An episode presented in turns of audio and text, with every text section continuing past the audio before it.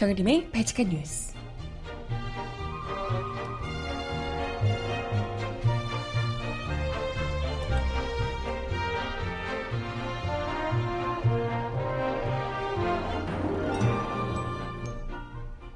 여러분 안녕하세요. 발칙한 뉴스 정혜림입니다. 야당이 발의한 4.16 세월호 참사 특조위 활동 기간 보장을 위한 법안이 새누리당의 반대로 어제 결국 상임위원회 상정이 무산됐습니다.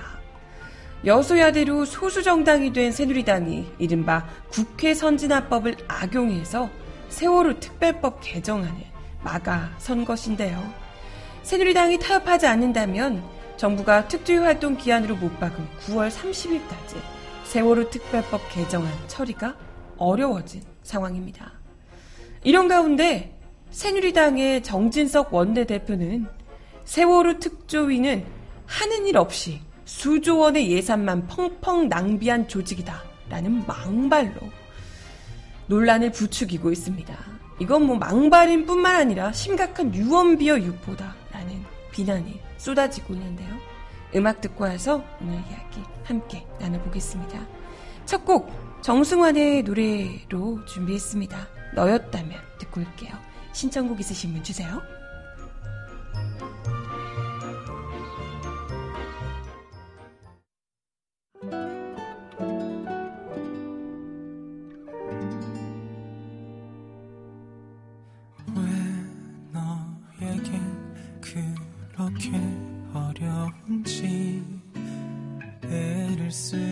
나를 제대로 봐주는 게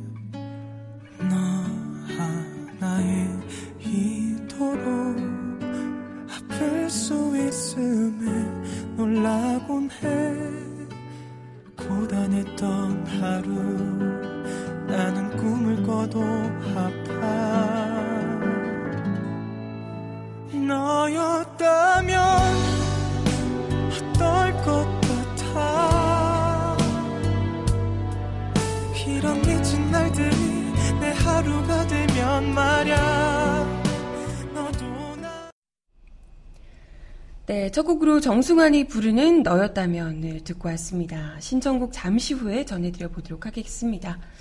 뭐 예상했던 새누리당의 반대, 이 방해인데요.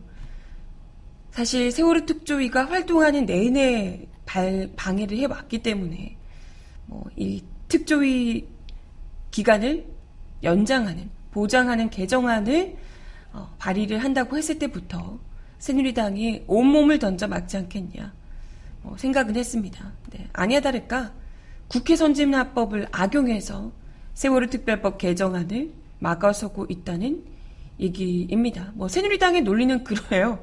진짜 이게 논리라고 할 수 있는지 모르겠지만 이때까지 세월호 지금 특조위가 뭐 계속해서 활동을 하고 있지만 1년 반 동안 뭐 활동을 했는데 국민들이 납득할 만한 새로운 내용이 안 나왔다. 그런데 이를 더 연장하자고 법, 법안을 제출하고 논의하는 것은 적절하지 않다라고 이야기를 했다고 합니다. 아니, 1년 반 활동했다는 것도 난 납득하기 어렵지만, 국민들이 납득할 만한 새로운 내용이 안 나왔다니요. 세월호 기사 자체를 아예 안 보셨던 모양이에요. 관심이 없으니까. 사람이 죽어 나가든 말든 왜 죽었는지 따위는 관심이 없으시니까. 납득할 만한 새로운 내용이 안 나왔다라고 얘기를 하시는데 귓구멍을 어제 어제 열받아가지고 귓구멍을 열고 귀를 열고 세월호 청문회에서 무슨 이야기가 나왔는지 좀 보시라고요.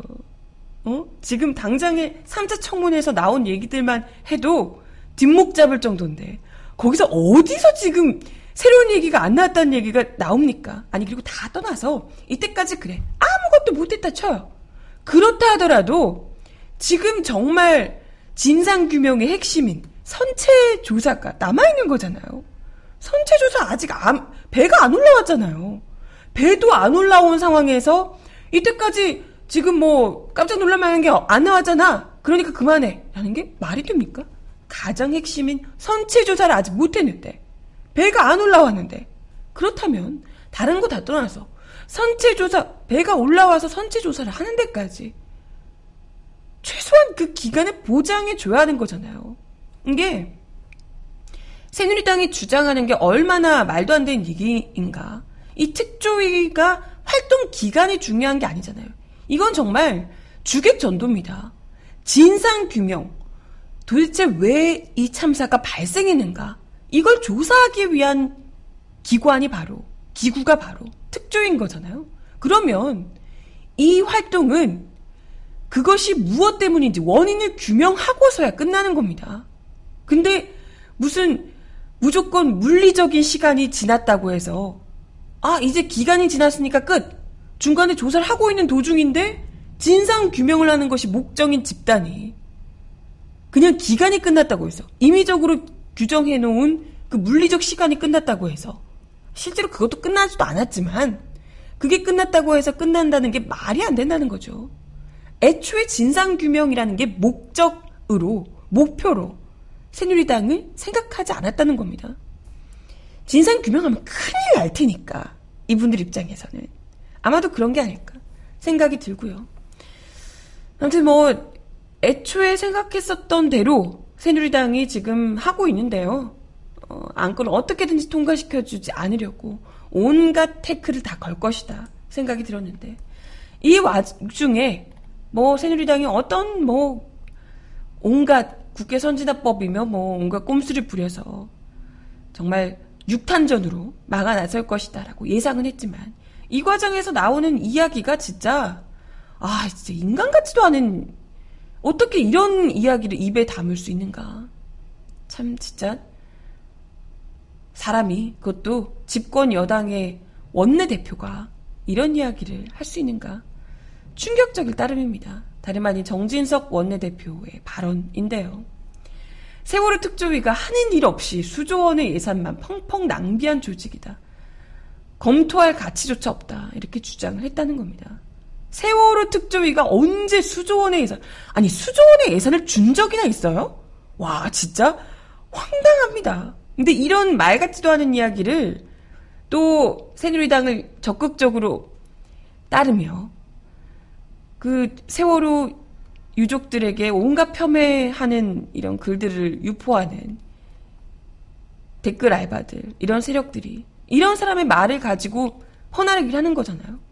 근데 이건 명백히 여러분도 아시다시피 허위사실 유포입니다. 이건 허위사실 유포죄로 고소 고발이 들어가야 돼요. 어떻게 이런 막말을 합니까?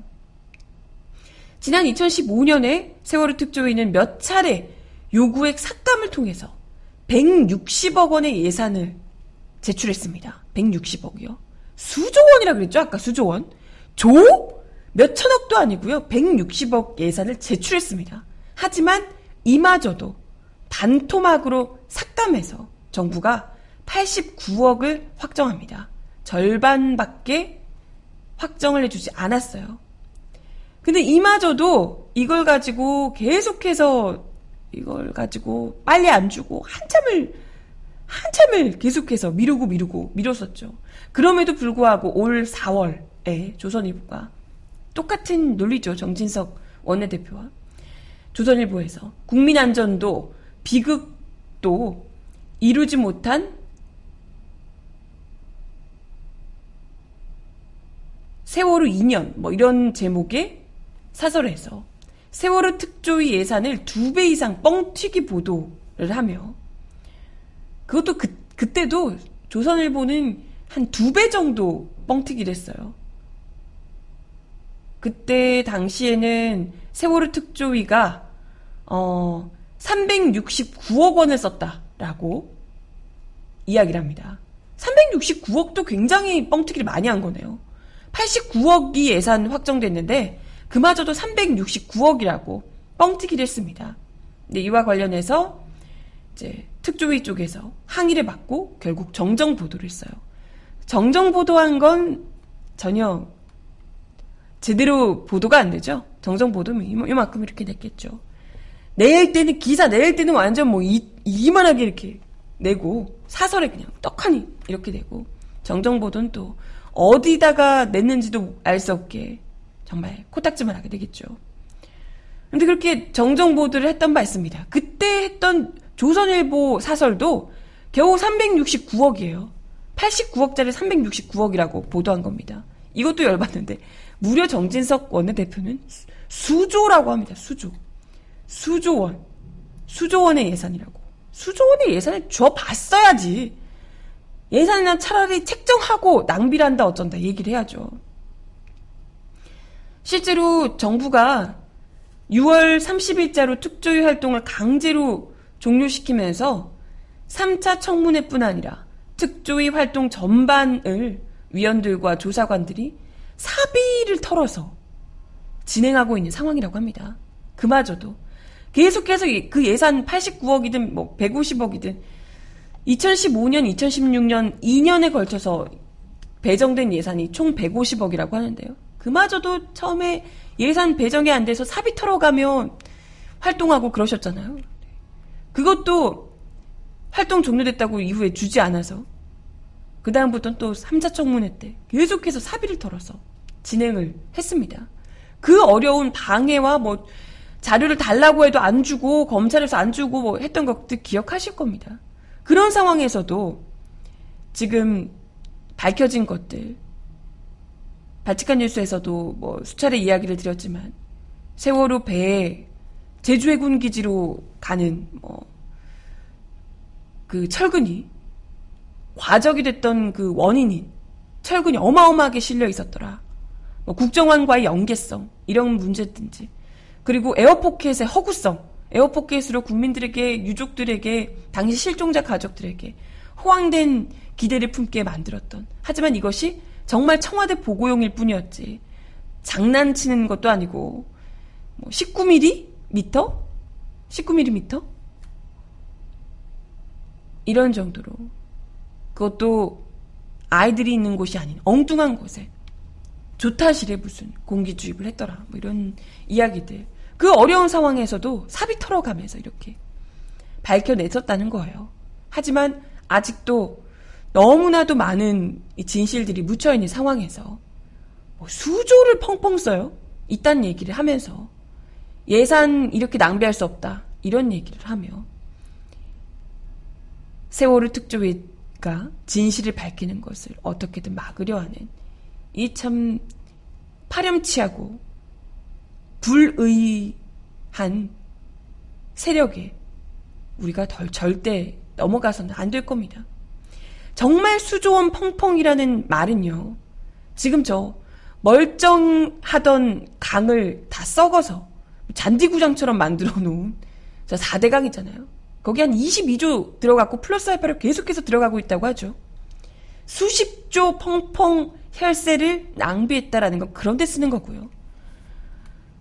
뭐 박정희 대통령 뭐 추앙하고 뭐 이런데 우상화하는데 무려 1,800억 이상을 썼다고 합니다.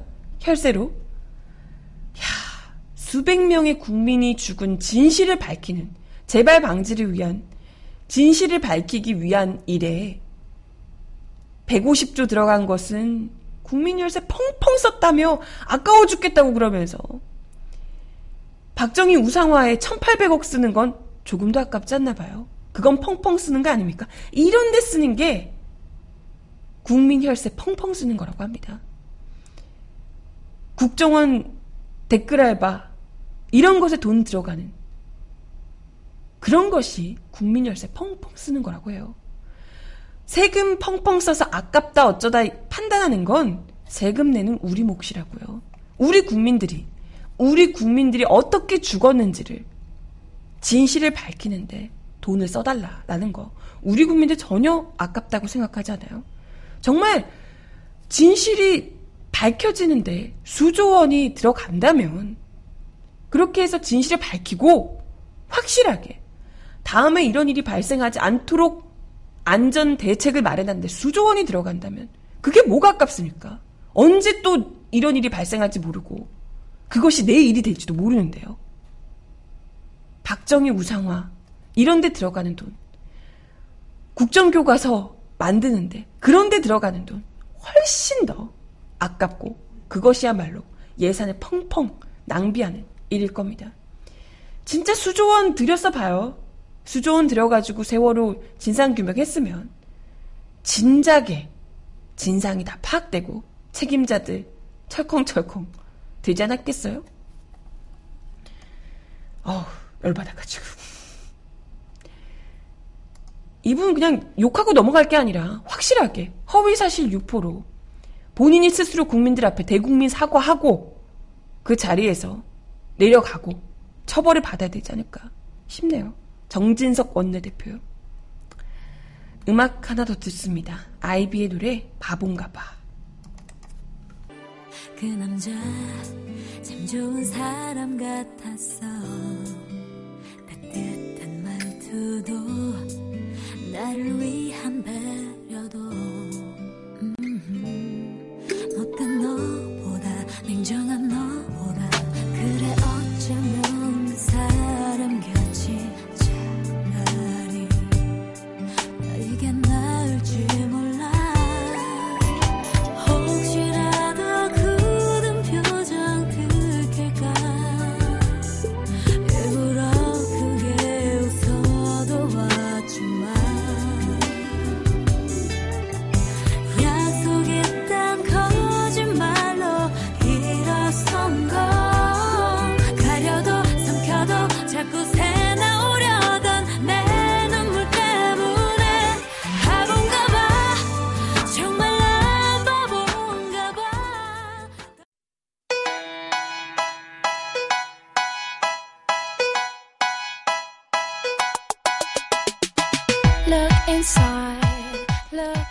이 이럴까요?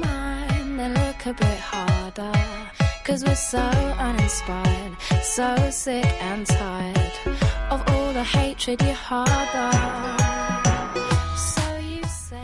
국방부가 사드 배치 제3부지로 거론되고 있는 성주 롯데스카일 골프장과 국방부 소유 수도권 일대 부지를 맞교환하는 방안을 추진 중인 것으로 전해졌습니다. 국방부가 이례적으로 부지를 매입하지 않고 부지 맞교환 방식을 추진하는 것은 국회 동의를 피하기 위한 의도인 것으로 알려져 야당의 반발이 예상되고 있습니다. 어제 대구 경북 지역 일간지인 매일신문은 한미 공동실무단과 환경, 전자파, 토목 전문가들이 참여한 민간 조사단이 지난 1일부터 롯데골프장 현장 실사에 들어가 힐코스 1번 홀 옆 산 일대가 사드레이더를 배치하기에 가장 적합한 장소라는 결론을 내렸다고 보도했습니다. 공동 실무단에 따르면 롯데골프장은 이미 지난 2004년 환경 영향평가를 통과해 사드 배치 절차와 과정을 최소화할 수 있답니다. 또 힐코스 1번에서 김천 경계까지 최소 1km 이상 떨어져 있고 앞에 있는 산이 20m 이상 높아 김천 혁신도시가 보이지 않는다는 게 공동 실무단 측 설명입니다. 롯데골프장의 사드 배치에 대한 구체적인 시사까지 마친 국방부는 롯데 측과 부지 매입 방식에 대해서도 협상을 진행 중인 것으로 알려졌습니다. 보도에 따르면 국방부 관계자는 롯데골프장과 수도권 일대 국방부 소유 부지 맞교환이 상당히 진척된 상태라며 롯데 측과 부지 맞교환이 성사되면 예산 부담이 크게 줄어 국회 동의 절차를 거치지 않을 수도 있다고 말했습니다. 과거 용산 미군 기지를 평택으로 이전할 때 사례를 보면 당시 부지를 매입했던 것을 이유로 국회 인준 동의를 거쳐야 했는데요. 이를 염두에 둔 국방부가 부지 매입 대신 부지 맞교환 방식으로 국회 동의를 피하기 위한 꼼수를 부리는 셈입니다. 대해 국방부 관계자는 아직 실사가 끝나지 않아 말할 단계가 아니라며 답을 회피하고 있습니다. 롯데 측 관계자도 공식적인 입장은 없다며 보도를 보면 국방부 관계자의 발언에서 나왔으니 롯데가 먼저 부지 교환을 제안했을 가능성은 낮다고 책임을 슬그머니 피하고 있네요. 골프장 승인 업무를 담당하는 경상북도 문화체육, 문화관광체육국의 관계자도 국방부로부터 사드 배치 실사를 하는 데 대한 어떠한 통보나 보고가 오지 않았다라고 이야기를 했습니다. 어, 말은 그렇지만 이미 밑에서 물밑 작업으로 열심히 진척 상당히 많이 들어갔을 것이다 아, 싶네요. 이런 식으로 결국에는 롯데 골프장의 사드 배치 정말 개 돼지는 지져라 우리는 간다 라고 하네요.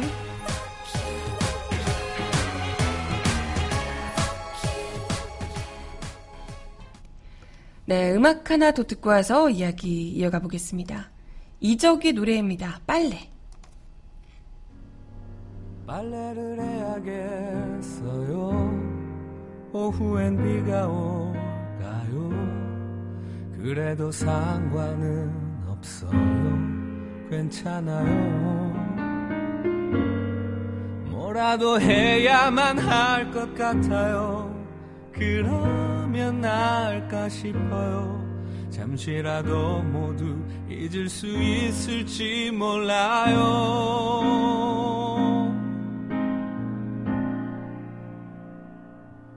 그게 참 마음처럼 쉽지가 않아서 그게 참 말처럼 되지가 않아서 무너진 가슴이 다시 일어설 수 있게 난 어떻게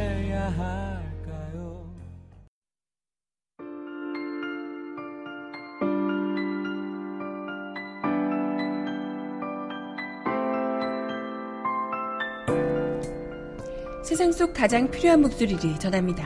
여기 곧 우리가 있어요.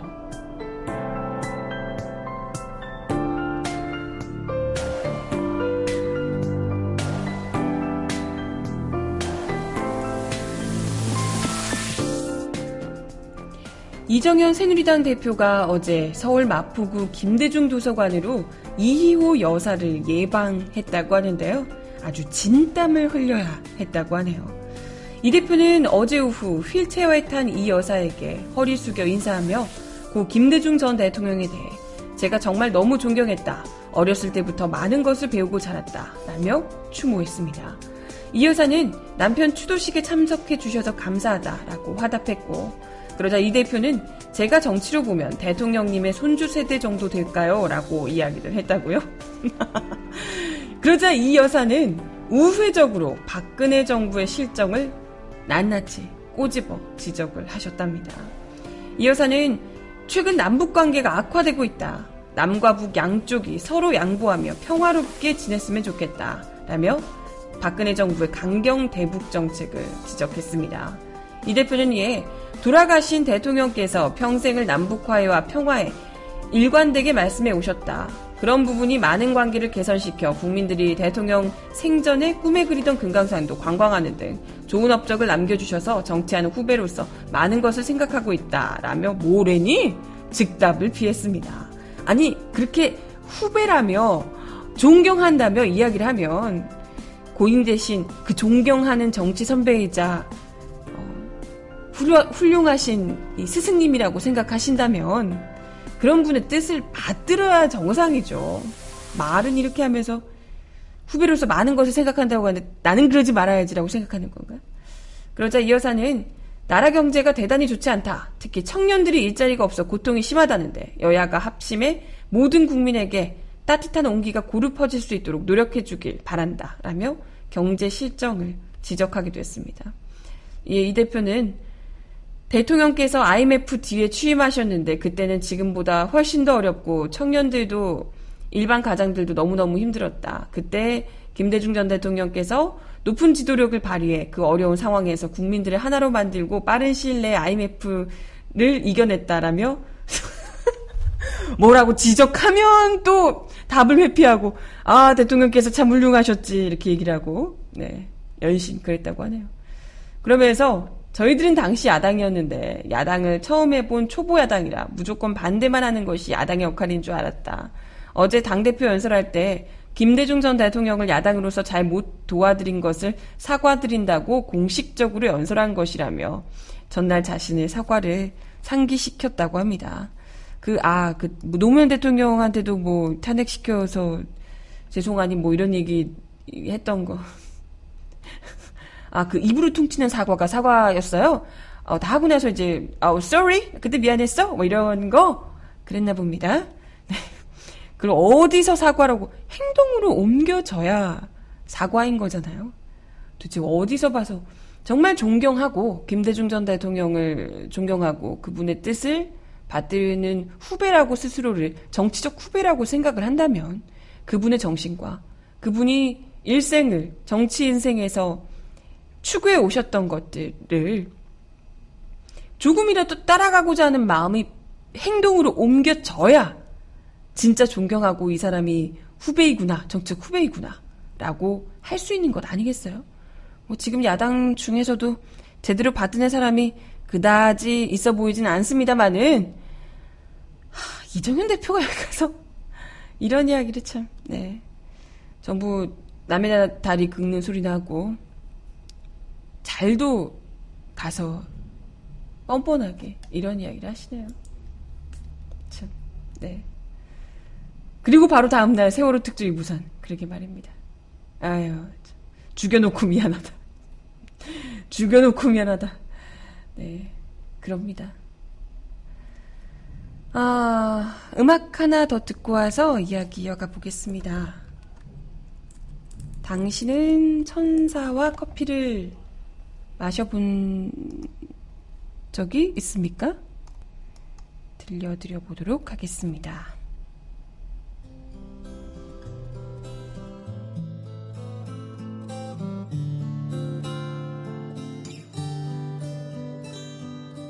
그녀는 너무나 눈부신 모습을 하고 있었죠.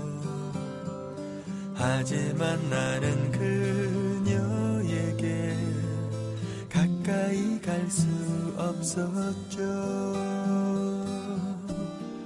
나의 더러운 것이 묻을까 두렵기도 했지만 그녀에게 다가갈수록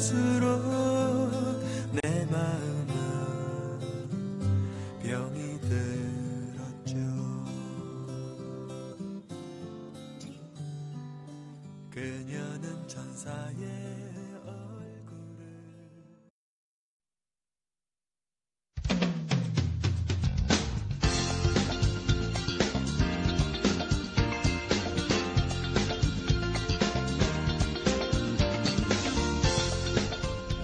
정은아의 발칙한 브리핑.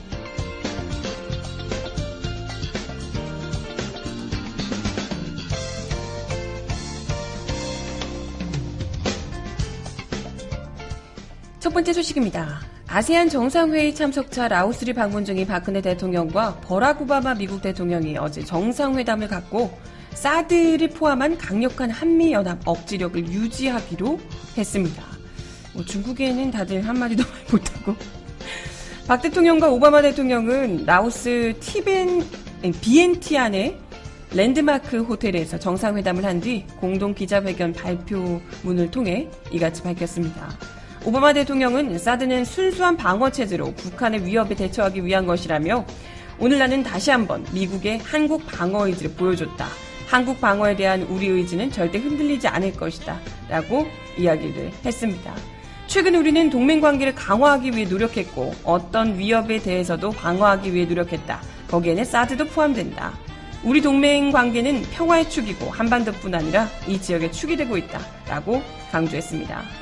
박근혜 대통령은 우리 정상은 우리 두 정상은 사드 배치를 포함한 연합 방위력 증강 및 확장 억제를 통해 강력한 억지력을 유지 나가기로 했다라고 이야기를 했습니다.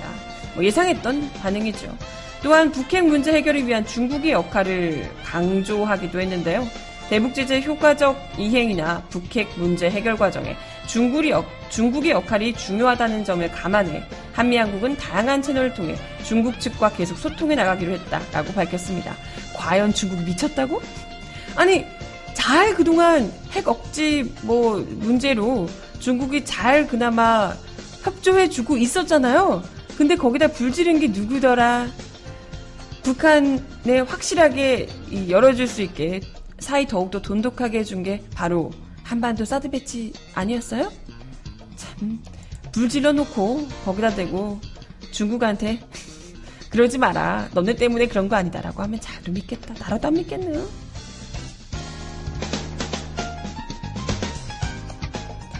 다음 소식입니다. 이러고 나서 박근혜 대통령 오늘은 아베 신조 일본 총리와 정상회담을 한다고 하네요. 이게 더 불안하죠? 도대체 이번엔 뭘 어떤 걸 또 해주고 온다고 하는 거야, 진짜. 이제 소녀상 이전 확실하게 해주겠다, 이런 거 약속하고 오는 건 아니에요? 아니, 이미 약속했나? 이행해주겠다 하는 거 아닌가? 박 대통령과 아베 총리는 북한의 핵과 미사일 문제에 대한 공조 강화 방안을 집중적으로 논의할 예정이라고 합니다. 글쎄, 말은 그렇지만 마음이 내심 불안하네요. 솔직히 정상적으로 대한민국의 정부라고 한다면, 대한민국 대통령이라고 한다면, 일본의 이가, 이런 계속되는 망발에 지금 일본과 사이가 누구보다도 좋지 않아야 정상 아닐까? 이렇게 돈독한 거 참 납득이 어렵네요. 이번에 아무래도 10억엔도 받고 했으니 소녀상 빨리 치워달라 라는 얘기에 어, 조금만 기다려달라 금방 치우겠다 이런 류의 약속하고 오는 것 아닐까 벌써부터 걱정됩니다.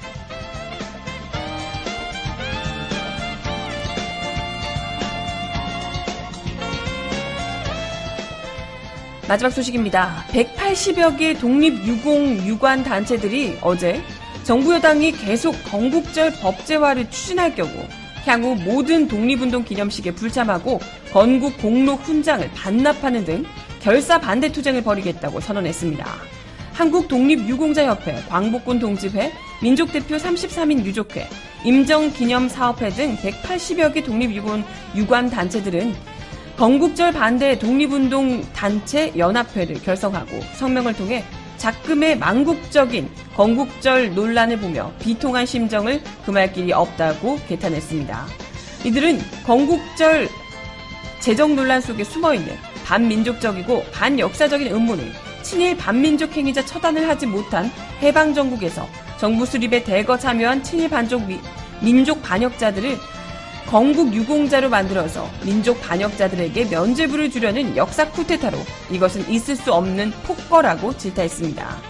이들은요, 대한민국 건국이 1948년 8월 15일이라면 이전에는 대한민국이란 나라가 없었다는 것인데 그렇다면 조국 독립을 위해 목숨 바쳐 투쟁한 독립 선열들과 태극기를 흔들며 대한독립 만세를 외쳤던 민초들은 없는 나라를 되찾겠다고 독립투쟁을 했다는 것이냐라고 반문하며 우리 생존 독립유공자들이 이렇게 건재한데 1948년 8월 15일 대한민국이 건국됐다니 이게 무슨 회개한 망발인가 라고 울분을 토했습니다. 이들은 나라를 잃고 참혹한 민족 비극의 역사 현장에 있었던 독립선열들이 목숨 바쳐 이룩한 역사를 누가 왜 왜곡하고자 하는지 우리는 잘 알고 있다며 우리 생존 독립 유공자들과 독립운동 후손들은 대한민국의 정통성을 부정하고 헌법을 유린하며 독립선열들을 능멸하고 국류를 분열시키는 이들은 반민족 행위자로 규정하고 단호히 응징하고 응징할 것을 천명한다고 선언했습니다. 이들은 심재철 국회 부의장 등 새누리당 의원들이 향해 일부 여당 의원들의 건국절 재정 주장은 대한민국의 정통성을 뒤흔들고 헌법을 정면으로 부정하는 반민족적이고 반역사적인 행위로 즉각 처리하고 국민에게 사과할 것을 강력히 촉구한다고 말했습니다. 뭐 이로써 사실상 건국절 재정을 주장하는 새누리당 그리고 박근혜 정부 예, 이런 모습에서 확실하게 현 보수 정권이라고 하는 이들의 정체성이 뚜렷이 드러난 겁니다.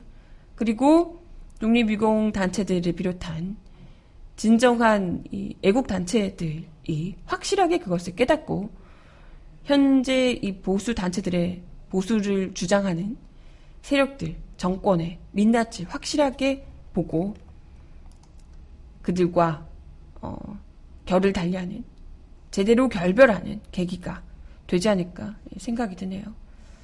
좀 어, 국내 거의 모든 독립유공 단체들이 건국절 추진 세력을 반민족 행위자로 규정을 했기 때문에 여기다가 아니 이런 국내 모든 독립운동 단체들이 이렇게 할 정도면 건국절을 주장하면서 애국을 이야기하는 이들이 얼마나 허황된 얘기인지 거짓말인지 거기다가 토를 달 수 없지 않겠어요. 독립유공 단체들이 이건 아니다라고 얘기를 하고 있는데요.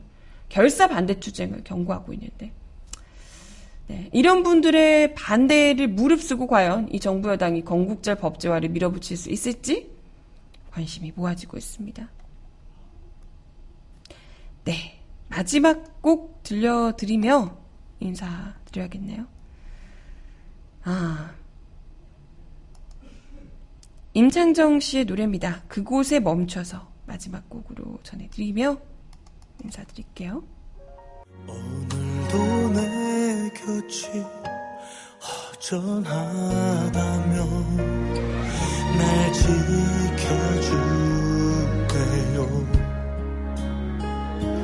그대가 보는 이 영화는 지금 어디쯤 흘렀나요?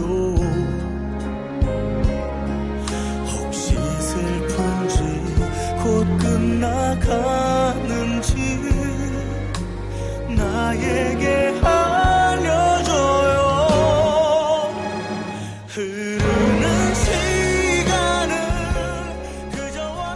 네, 오늘도 바지칸 뉴스 함께 해 주셔서 감사합니다.